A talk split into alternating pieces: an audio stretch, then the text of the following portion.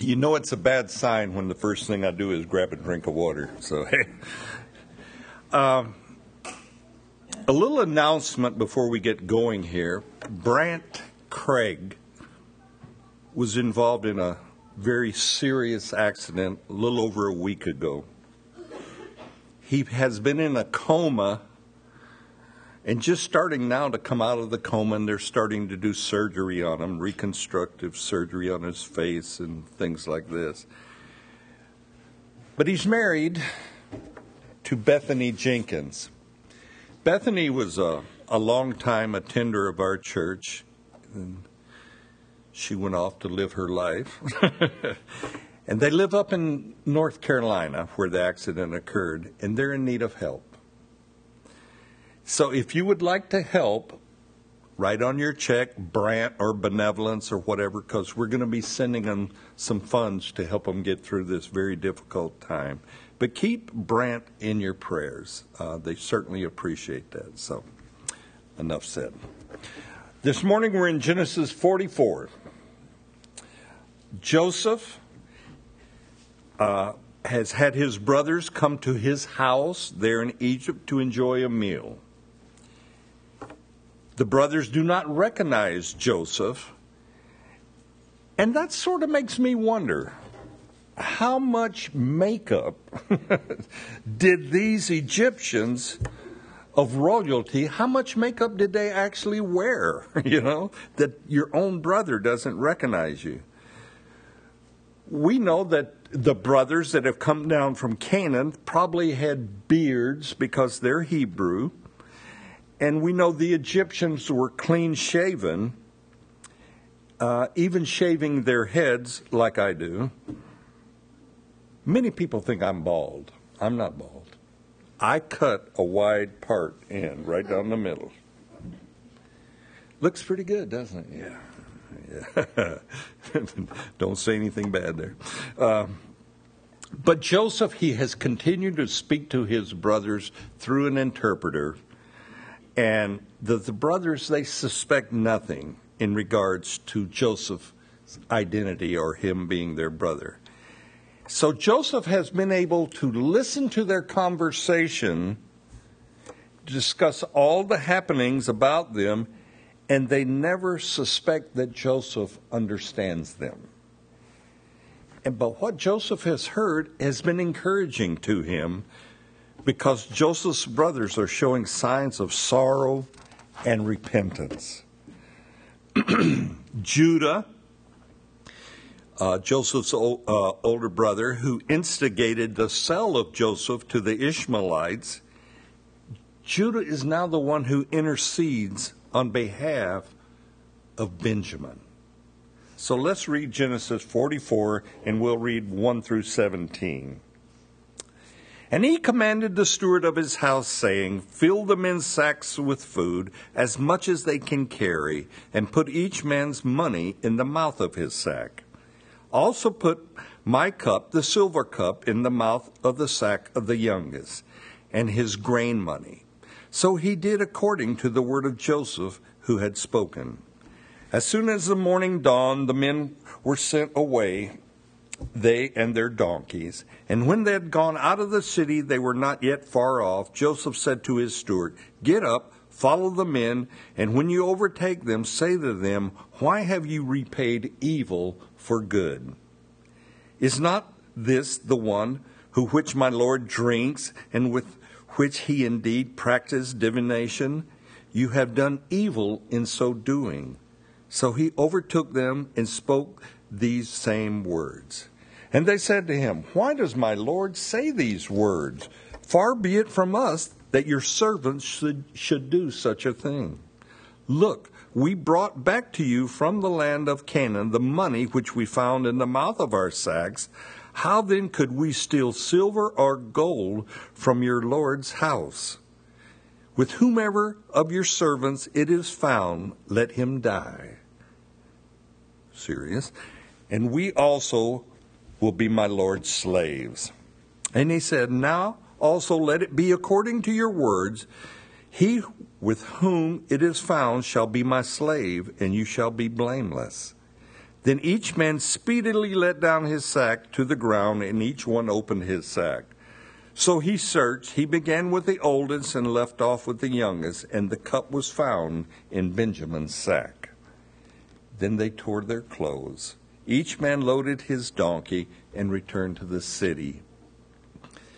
So Judah and his brothers came to Joseph's house, and he was still there, and they fell before him on the ground. And Joseph said to them, What deed is this you have done? Did you not know that such a man as I can uh, certainly practice divination? Then Judah said, What shall we say to my Lord? What shall we speak? Or how shall we clear ourselves? God has found out the iniquity of your servants. Here we are, my Lord's slave, both we and he also whom the cup was found. But he said, Far be it from me that I should do so. The man in whose hand the cup was found, he shall be my slave. As for you, go in peace to your father. Joseph, his steward, on his instruction, gives the brothers as much grain as they can carry. Not just the grain they have bought, not all that they wanted, but all they can carry. Joseph in Genesis is a type of Christ. Joseph is giving his brothers more than they could ever ask for or even hope for. How typical of our Lord Jesus to give us more blessings than we could ever recognize or even hope for. I hope that as we start a new year here within a few days, that you're reflecting upon God's goodness to you, upon His blessings to you, and that's a good thing when we do that. For us to reflect upon the many blessings of God's towards us, it's just having a thankful heart. One of the things I thank God for is He hasn't quit on me. uh, I would have bailed out on myself years ago. But God's patience towards me, I think, is perhaps my greatest blessings from the Lord. Joseph, his brothers, are leaving Egypt and they're happy. They're in high spirits. Simeon, the oldest brother, is with them. He has been released from prison. And they have been honored by having a meal with the governor of Egypt. And now they're loaded down with grain, headed home. But Joseph has one more test for his brothers. Joseph steward has put his special a silver diviner's cup in Benjamin's sack of grain. Now, I don't think Joseph for a minute was using this silver cup for divination. I think it was just probably a custom of Egypt that he have this special drinking cup or whatever. But however, Joseph, he sends his steward and troops with him after the brothers to accuse them of stealing. Stealing his special drinking cup or divination cup. And when the brothers are overtaken by the stewards of Joseph, they respond to the t- charges of theft with, with whomever you find the cup, let him die. Wow. This shows that the brothers have great trust in one another. These brothers, they have changed. They're no, they're no longer living absolutely for their own petty self interest. They now are tight, they're a family, they're living for one another. It's sort of like when, as a parent or a grandparent, when we witness our ch- children simply being willing to share. That's a big thing. How often do you tell your child or your grandchild, share? I have seven grandchildren.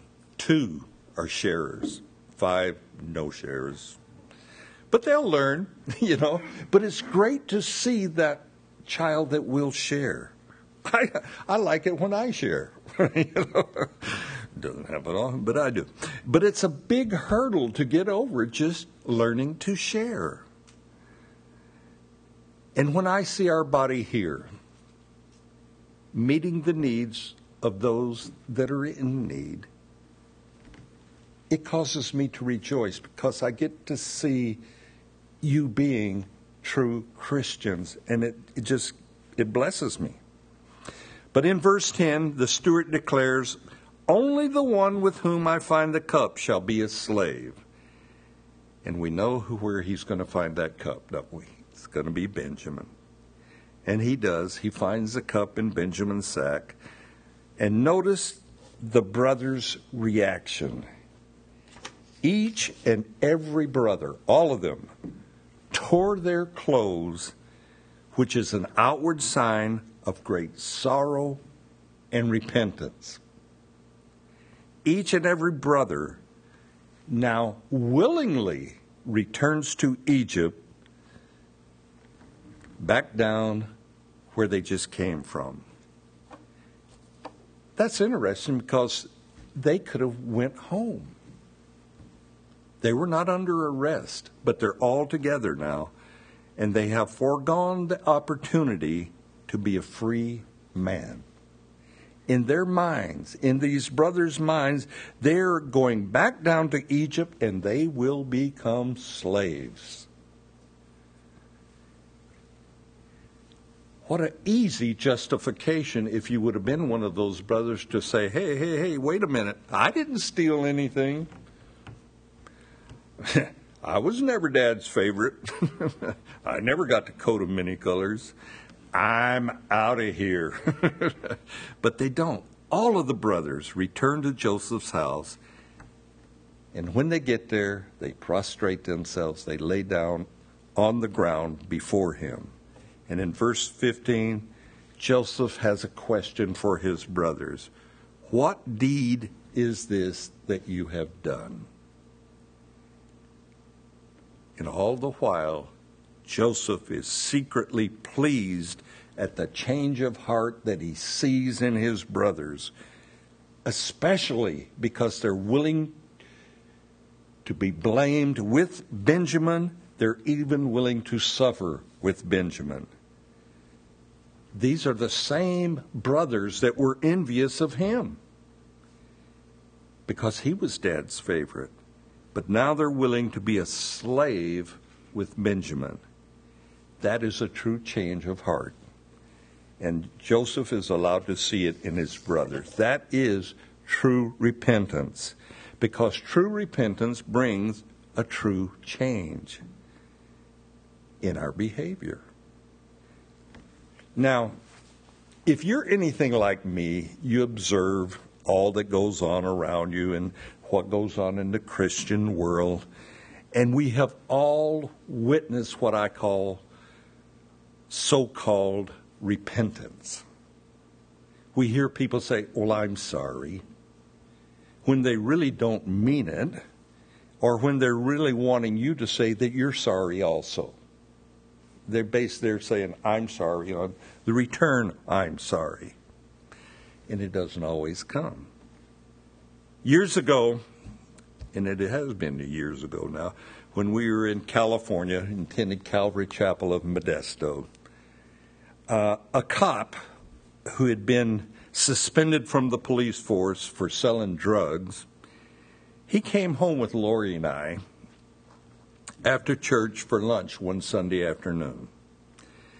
This cop was waiting to go to trial on drug charges and he was really concerned about going to prison.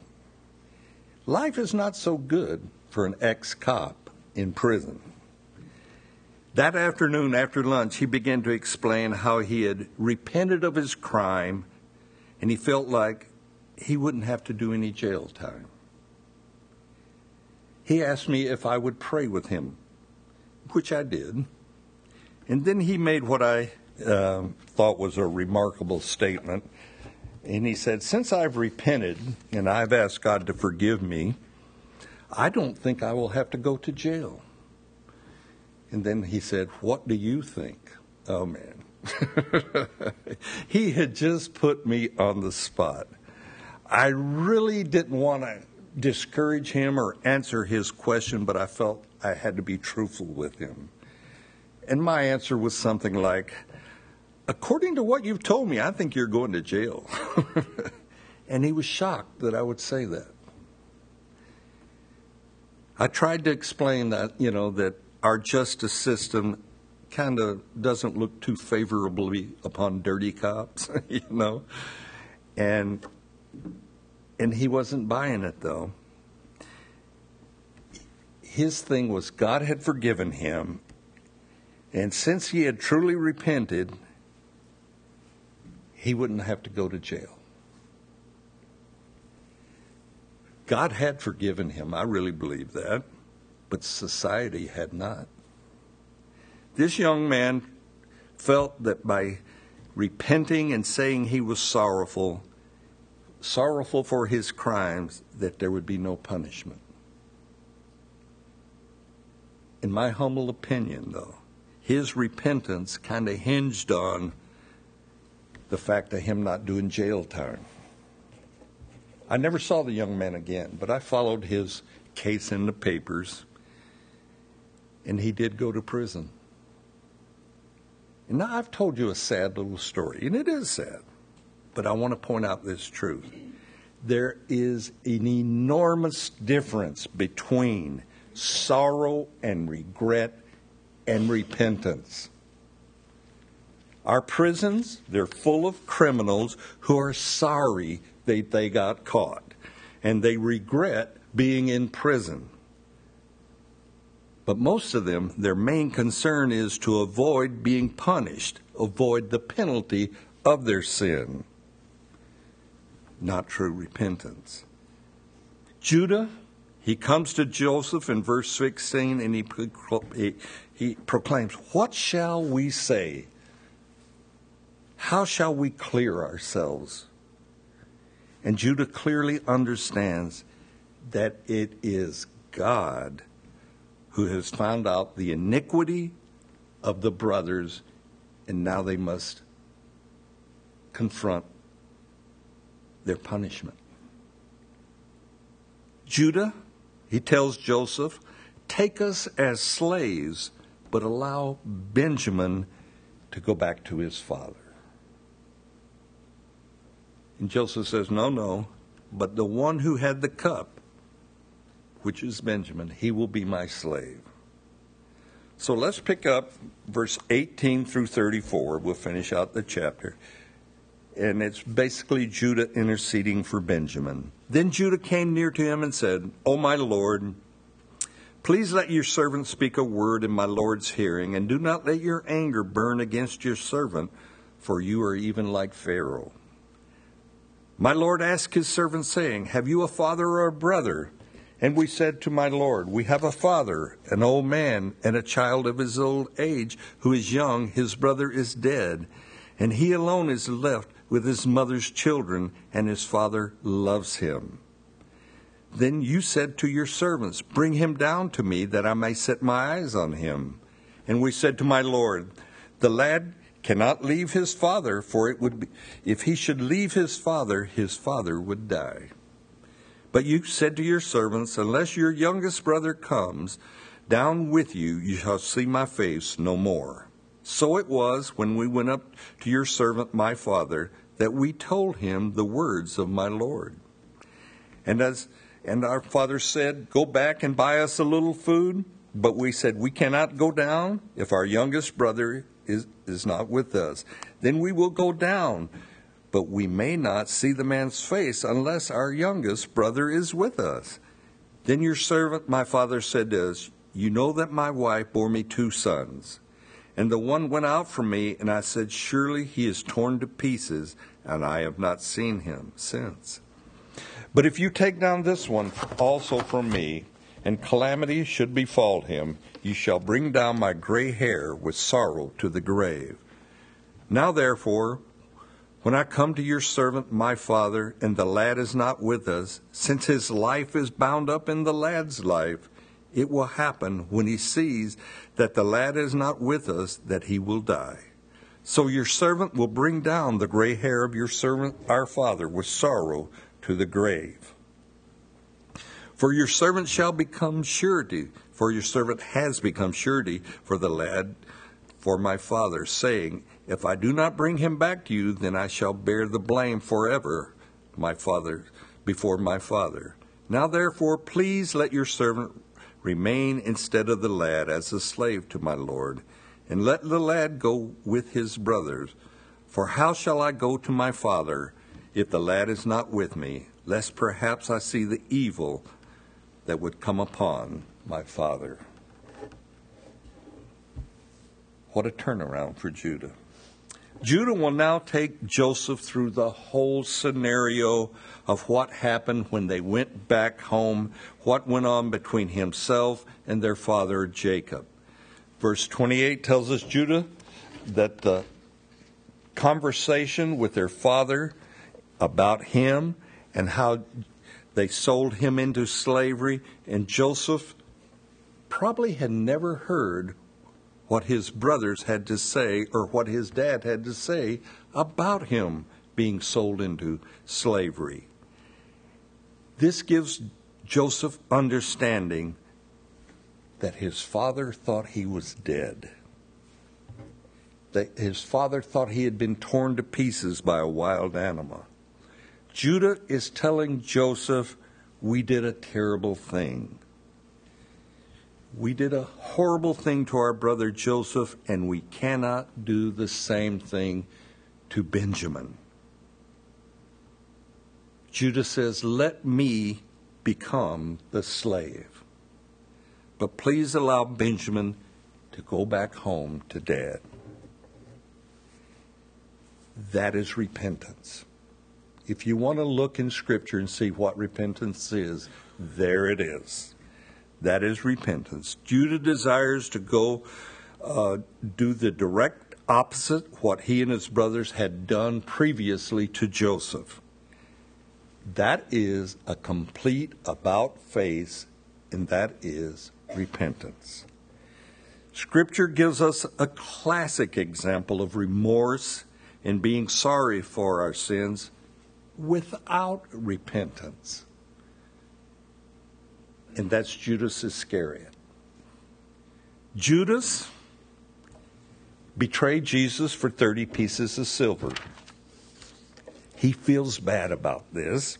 He returns to the chief priest at the temple, throws the 30 pieces of silver on the temple floor, and he declares, I have betrayed innocent blood.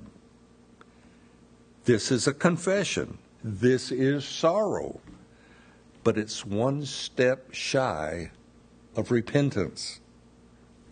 For Judas, he doesn't change. He doesn't try to correct his error, his grievous sin. Judas has not sought to find Jesus to tell him that he regrets what he did. He does not repent. Judas simply declares, I have betrayed innocent blood. The priest, where Ju- Judas threw down the money, they have something to say about it. As he threw down the money and says, I betrayed innocent blood, they simply say, What's that to us? We don't care. And instead of looking for Judas, uh, Jesus, Judas doesn't repent. He feels remorse. He's overtaken with grief.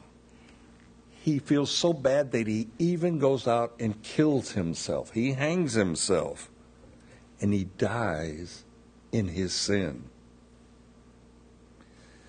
And it's one of the saddest passages in all of Scripture. Let me urge anyone who has not repented of their sins to find that forgiveness that is so readily available in our Lord Jesus. Do not carry the load of guilt any longer. And even as Christians, we can carry a load of guilt. You have to learn sometimes to accept forgiveness for your own sins. And when we find that forgiveness, when we repent, and we find that abundant joy that comes through repentance, what a glorious thing. It's like an absolute weight being lifted off of our shoulders when we enjoy repentance. Now, we will have men and women back in the prayer area who would love to agree with you in prayer over any issue. Do not leave here, though, with the guilt of sin hanging over you. Enjoy repentance. Enjoy that turning around in your life away from sin. Amen. Amen. Let me get you to stand. We'll close in prayer.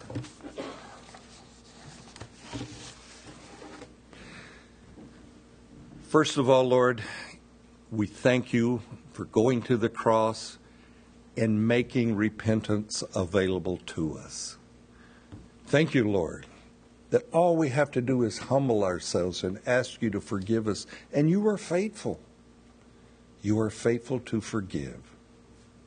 And then help us, Lord, to turn away from sin and not engage in sin anymore. As you told the woman caught in adultery, Lord, go and sin no more. Let that be our intentions to sin no more.